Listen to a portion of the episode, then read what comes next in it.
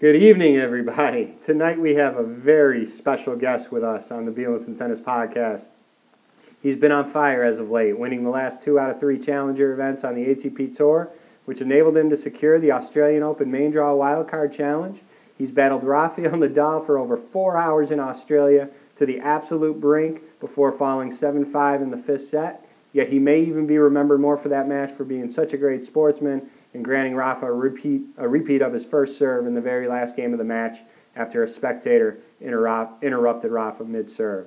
Steve Flink just published a great article on this man on the tennischannel.com website, an article I shared on my Bielenson Tennis Facebook page. We have with us, as our guest tonight, Tim Smyczek. Tim, thank you so much for joining us tonight. Thanks, David. I appreciate you having me on. So, um, before we get started into your tennis journey, let us know where, where you're currently at. I know you were in training at the USTA National Campus uh, for the last week, right? Uh, last two weeks, actually. I, I uh, started off my preseason training block there, and uh, now I am uh, driving to Dallas. Um, I'm uh, closing on my house in Tampa in, in a week or so, and so we finally just moved all the furniture out and everything, and, and headed uh, headed back to Dallas now. Got it. Well, congratulations on the move. Um, Yep. And safe travels, obviously. I know that's that's quite a long drive. So, kind of, um, I do this with all of our guests. If you don't mind, kind of um, talk us about your journey. Walk us through your journey in the sport of tennis. How did you get started? Do you have parents, siblings play? How you know? Kind of walk us through that path. Sure. Well, I, I have a brother who's about four years older than me, um, and uh, when tennis lessons when we were little, I just kind of tagged along and, and uh, butted in on, on his lessons, and, and that's how I got my start. And uh, you know, all throughout my junior career, it was it was great for me because I had a you know a, a hitting partner who was a, a lot better than me.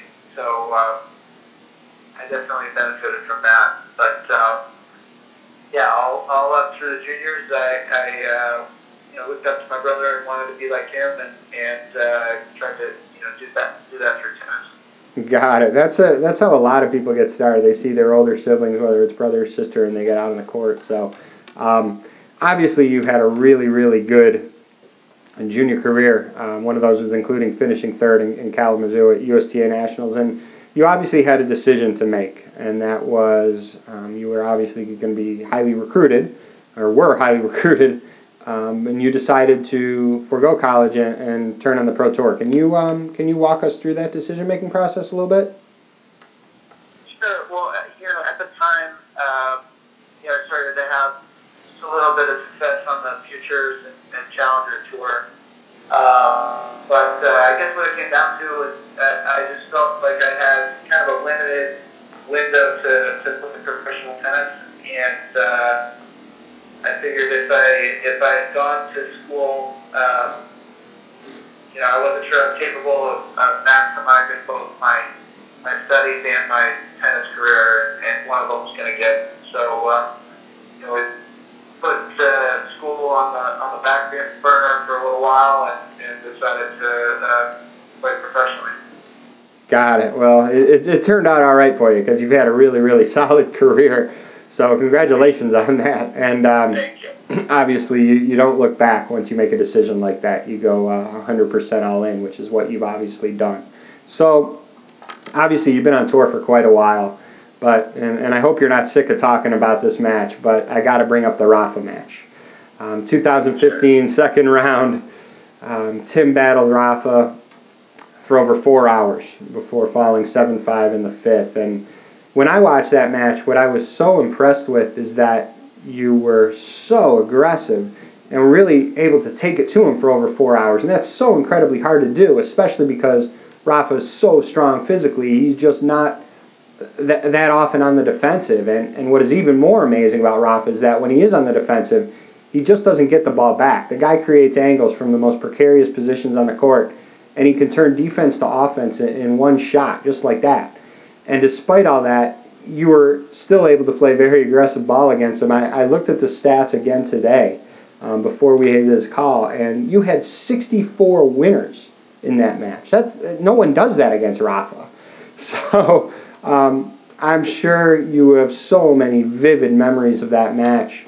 Um, can you talk a little bit about that match? And if you can, try to describe to the listeners what it's like to hit Rafa's ball as far as the heaviness with the rotation, and especially for four plus hours in a match. Yeah, sure. Well, and, you know, the, the score or the, the stats keeper might have been feeling a little generous that day. Uh, I certainly don't remember 64 winners. uh, but, uh, yeah, I, I guess I, I it, it sounds like I played very aggressively, but but I, I never really felt out of control or, or like it. Uh, you know, that my, it wasn't sustainable or, or anything like that. Um, you know, I felt like I played within myself and and uh, aggressive at the right times, but also I didn't press too hard. Um, you know, as far as um, as his uh, ball goes, I, I definitely played him at uh, on on his worst surface.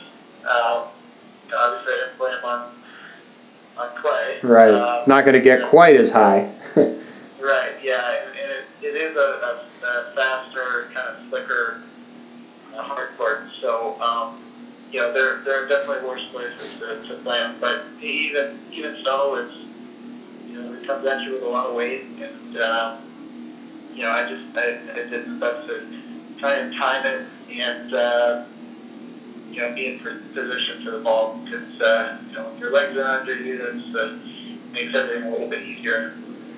Going into that match, I'm sure you talk to your coach, can can you kind of talk a little bit about um, what the game plan you had in mind, or you want to kind of keep that uh, secretive because you may face him still in your career? well, he, he definitely didn't have his best stuff, so you know, I, I didn't I didn't uncover any secrets or or anything uh, as far as this playing Nadal concerned. But um, yeah, we, we you know we had a couple of patterns that we wanted to play. Um, you know, uh, hit a high percentage of first serves and and um, you know making sure to uh, start off the point on offense when when uh, when I saw a second serve that sort of thing. Um, but really, there was there was not uh, you know anything anything too complicated. It was uh, it was all very basic and and um, you know just trying to play play into my strengths, but also uh, not in such a way that uh, that I was going to let him hit forehands like like he uh, likes to do. Right, and bully you all over the court because then that's basically right. lights out. No, well, uh, that was some match, and you won a ton of fans, obviously. Um, yeah, it was a lot of fun. And I'm sure, again, that's something you're going to remember for the rest of your life. Yeah, so, sure. um, you want to do a like little like speed round thing? Just a couple quick hit questions. Yeah. Yeah. So I think I'll know the answer to this, but uh, favorite slam to play in. Well, it's it's tough because uh, you know as an American, that New York uh, a couple of years ago in, in 2013, uh, that was one of my favorite moments on a, on a tennis court for sure. I, I lost in the third round. But, uh, I was going to bring that match up. better. Yeah, I was going to bring that Yeah. match up. I think you were the last American standing, right? Yeah, so that was that was really neat. Um, you know, just having the fan support. Um, For the listeners, Tim. For the listeners, Tim also lost that match seven five in the, in the final set. So I'm going to tell you this, Tim. The next time you're at five all in the fifth set of a slam, forget strategy. Remember, just remember this guarantee. The next time you're five five in the fifth, you're coming up on the good side. I guarantee it. do right. yeah. So I guess as far as that goes, it's hard to beat New York, but I, I also have uh, a, a pretty special uh, memory down on, on Rod Laver as well. So uh, we'll call those a tie. I gotcha. Favorite moment or moments on court so far in your career? We may have talked about one of them.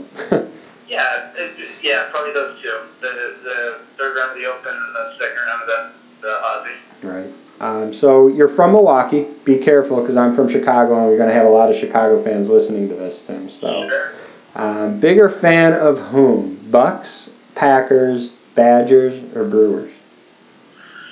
So uh, I was uh, I'm a I'm a big Brewers fan, but it's it's been it's been pretty tough to watch the last couple of years.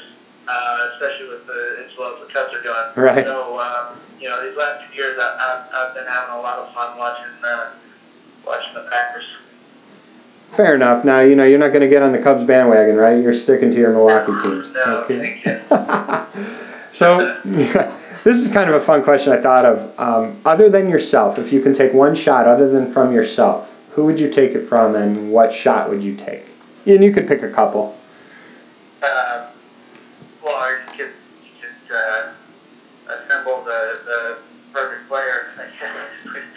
We wanted to. Um, Yeah, let's go.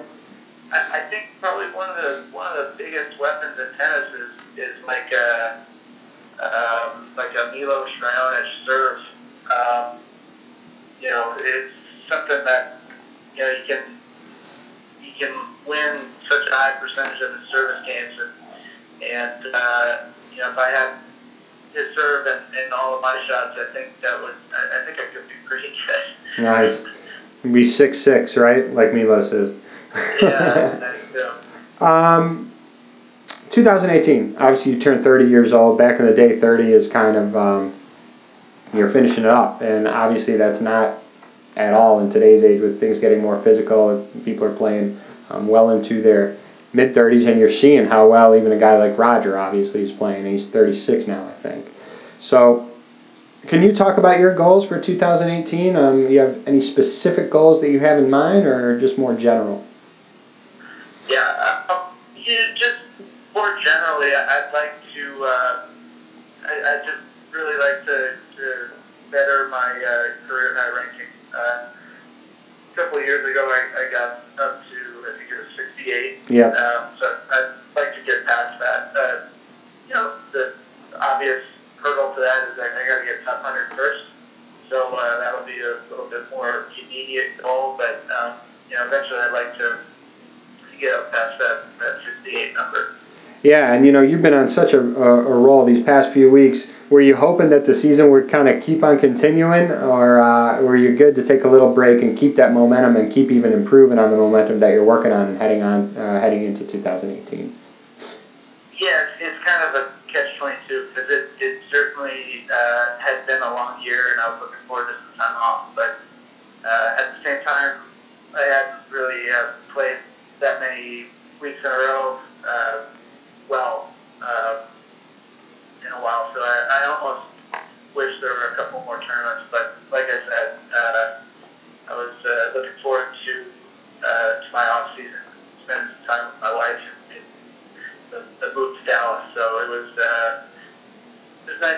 nice saying on a good note and, and it me maybe a little more motivation uh, heading into the preseason to you know train real hard and, and uh, get ready for 2018. And you're still hitting the ball real well, right? You're still feeling like as good as you did at the end of uh, end of the season in 2017. Well, it's it's funny because um, you know dur- during during the preseason you're doing so much work in the gym and on the track and everything that uh, you know it's next to impossible to actually feel good on the court. Right. Um, but uh, but yeah, we're you know we're working on some things and, and uh, still feel like I'm actually hitting the ball pretty well. So I'm excited. Good. Now with this next next question, I, I'm not rushing anything, so don't take it into like don't take it like that. But I just wanted to ask. Um, you're you're very smart. You're very well spoken. Uh, any thoughts on what you might want to look into doing once you retire from playing on the pro tour?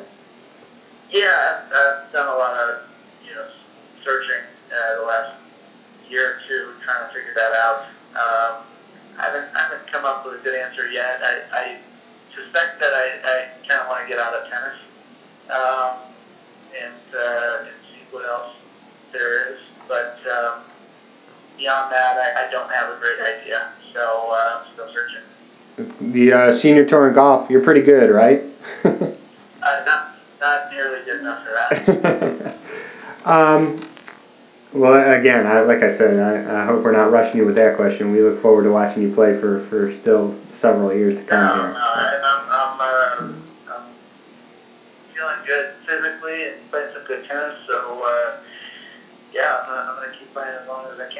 Awesome. So before we um, before we conclude, I wanted to kind of talk a little bit about your involvement on the Rabbit.com platform. That's the new online coaching platform that, that I feel is simply next level.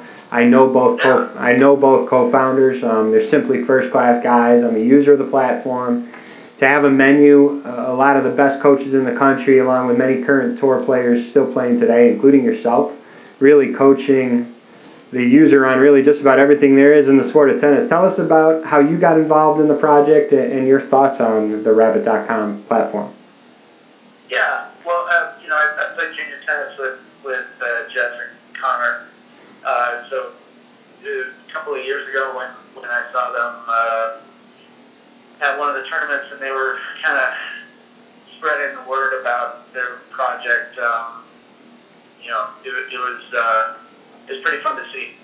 Um, it's a great idea. You know, the the the whole basis of uh, their philosophy that, that I think, and I don't want to put words in their mouth, but uh, that there, there are there's more than one way to hit a tennis ball, and so you know to have different pros and and uh, you know, touring pros, teaching pros, and uh, you know all these guys try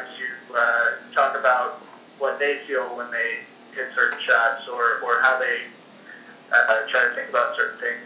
Um, you know, for for a young kid or a, or a club player or, or whomever, um, you know, something might might resonate. Um, you know, when they hear it from, from one person. Absolutely. And and it's not um it's not a substitute for uh for their the junior player's primary coach. I mean, it's just like you said. It could be a it's more of a supplement, and you could hear something on the platform that really kind of registers with each kid differently, and, and maybe that green light will turn on. Um, I'm I'm completely sold on the product. I think it's great, and I think it's great that you and several other um, tour players are as coaches. I mean, as a junior player, I would have loved to have this platform out there. It's really cool, and then Jeff and Connor. Yeah, both. I could have seen myself spending uh, way too many hours when I was a young kid. Uh, you know, looking looking through it with some of the, the players that I look up to,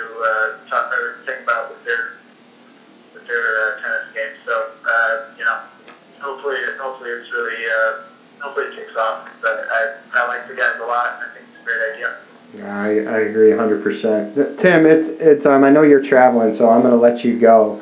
Um, thank you so much for spending some time with us. Safe travels. Um, you're you're awesome. You got a ton of fans supporting you. I hope uh, I hope I see you in Delray again this February. You're going to be there hopefully, right?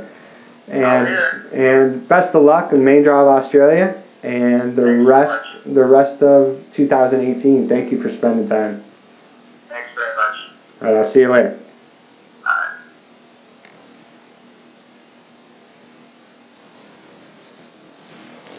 That was Tim Smyczek with us on the Bielenson Tennis Podcast. Tim is a great, great guy. Such a gentleman on the court, such a competitor. It's fun watching him, watching him compete. So I hope you enjoyed that, and we will have this posted.